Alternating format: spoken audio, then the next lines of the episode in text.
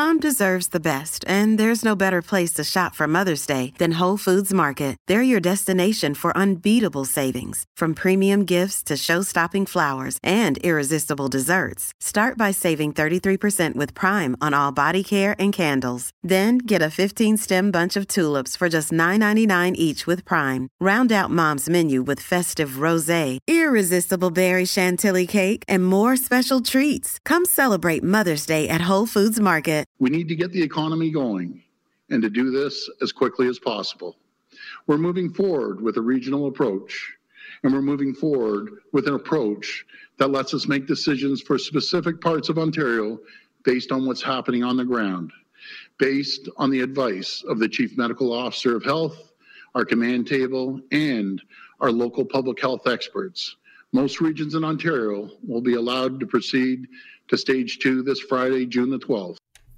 And there you go. There's the Premier announcing uh, that depending on where you live in the province, you will be able to have a bikini wax, a hair appointment uh, as of this Friday. But if you're in the hot zone of the GTHA, you've got to remain a bit of a hippie for now, free and spirited approach to grooming because we just don't have the cases down. But uh, that's looking to be about two weeks away. There's not a lot of rhyme or reason as far though, like why can my kid go to a splash pad but can't play on the playground? You know, why can I go to a wedding and only have 10 people and then church has to be at 30% capacity you can go to the malls. So um, for some clarity let's ask the minister herself, who was part of the decision maker. Christine Ellis, uh, uh, Elliott, rather, is the Minister of Health as well as a Deputy Premier. She joins us today, and thank you for your time. Um, this is one of those announcements we have been waiting for.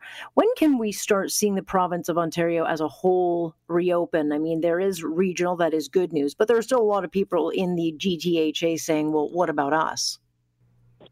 Well, yes, but it's just they're not quite ready to yet. Uh, we need to see the numbers go down a bit more, and uh, but that shouldn't hold back the rest of Ontario. I know there's many parts of the province where they haven't had a case of COVID for weeks now, uh, and they want to um, open up their economy to uh, be able to have their uh, uh, hair salons open. I hear about that a lot, mm-hmm. and, uh, and and other businesses, patios can open as well for uh, restaurants and bars. So.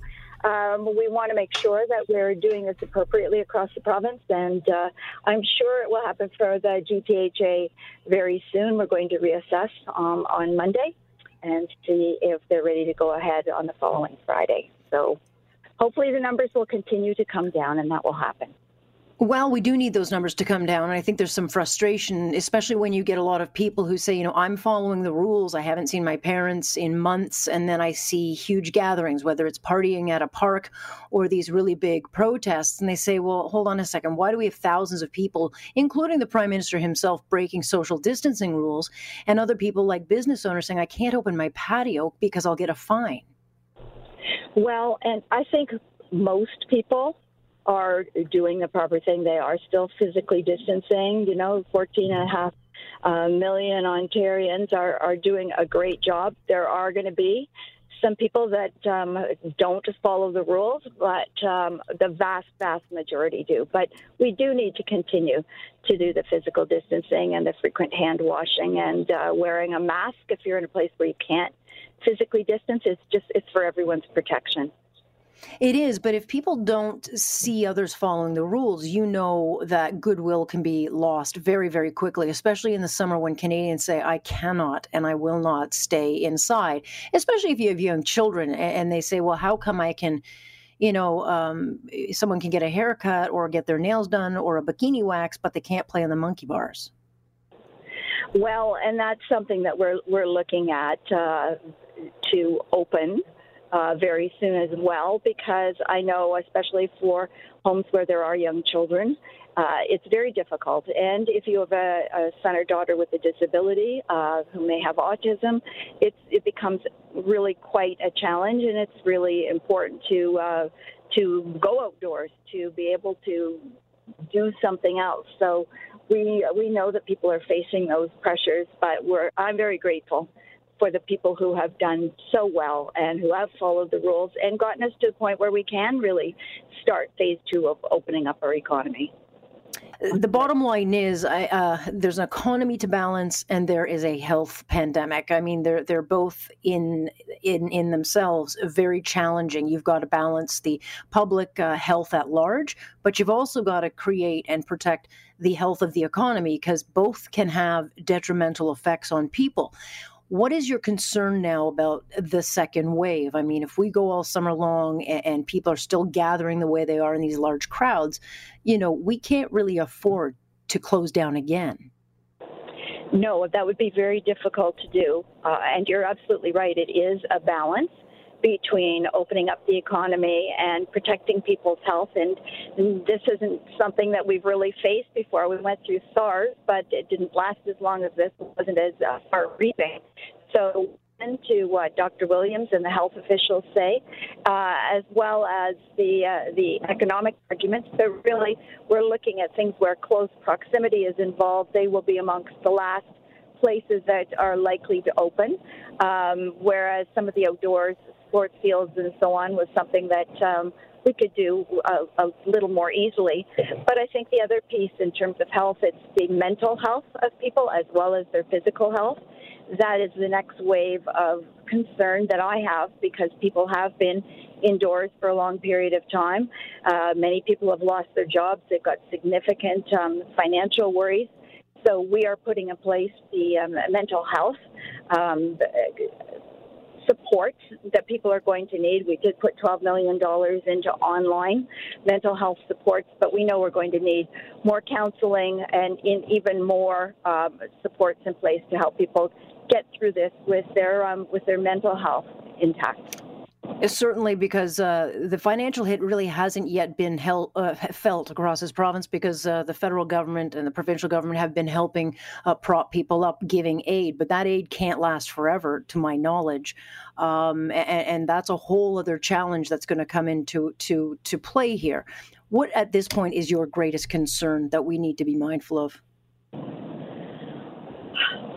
I guess for me, it is um, public health officials to make um, having them help us make good decisions and to open up the economy in in a way that isn't going to cause uh, further outbreaks and cause us to have to uh, try to shut things back up because that would be very very difficult after what people have been through already uh, to have to ask them to go back indoors and self isolate for several more months. That would be a particular challenge and something that uh, I, we want to do this right the first time around and not have to go back to that. Do you have concerns about some of the expertise that we get from the WHO, given it is contradictory? One day we're told uh, shut borders, don't shut borders, wear masks, don't wear masks, you know, don't go out in large crowds. And then we see the large crowds. You know, now they're saying asymptomatic people don't necessarily spread this quickly. Do you get concerned about the mixed messaging and how confusing it gets for people? I know that people do uh, get confused when they see some of these mass gatherings, but uh, we continue to t- say the same thing in health that physical distancing is the most important thing right now for people to do. That we want to uh, wear a mask if you cannot do that. Uh, and still practice the same health routines, washing hands frequently, um, all of the things that we've been talking about since day one. That has helped in large part to get us where we are now. And we need to um, see this as part of the new normal, that we're not going to be able to automatically go back to the way things used to be. We need to c- continue to be careful. Uh, and, and that's going to take a while, I think, for everybody to. Uh, to get used to, although I think now that people are able to go out, and I think um, being able to go to, uh, to stores in a in a different kind of way. I think it's people are happy that it's gradually opening up. But mm-hmm. I know that there are some people that, even though they are able to go out a little bit more now, they don't want to because they're still afraid. So I think that's going to take some time for people to feel that level of comfort once again. Just before I let you go, Minister, when will people be able to see their loved ones in elderly care? You know when are people going to be able to you know if their loved one's going to pass be able to spend those last few days with them? Do you have a timeline or a plan for that? I can tell you that the uh, minister of long-term care is looking at that right now because we know it has been terribly difficult for both the residents of long term care homes as well as their families to not be able to see each other. And so we are looking at how that can be done in a safe manner to um, to protect particularly the residents who are so vulnerable. But uh, that is, I know, a priority for the Minister of Long Term Care right now. I will look forward to news on that front. Minister, I know you're very busy. I do appreciate your time and for joining us today. Thank you. Sure. Thank you, Alex. Mm, that is Minister Christine Elliott joining us uh, tonight. So the next uh, deadline, I guess, we're looking at is June 19th for phase two of phase two. That is the GTHA. Uh, and as far as the testing, the numbers with uh, why they're so up and down, apparently there were some issues with the testing this week, and uh, they are in fact around the 200 and mid 200 mark. So they are actually moving in the right direction, which is good news.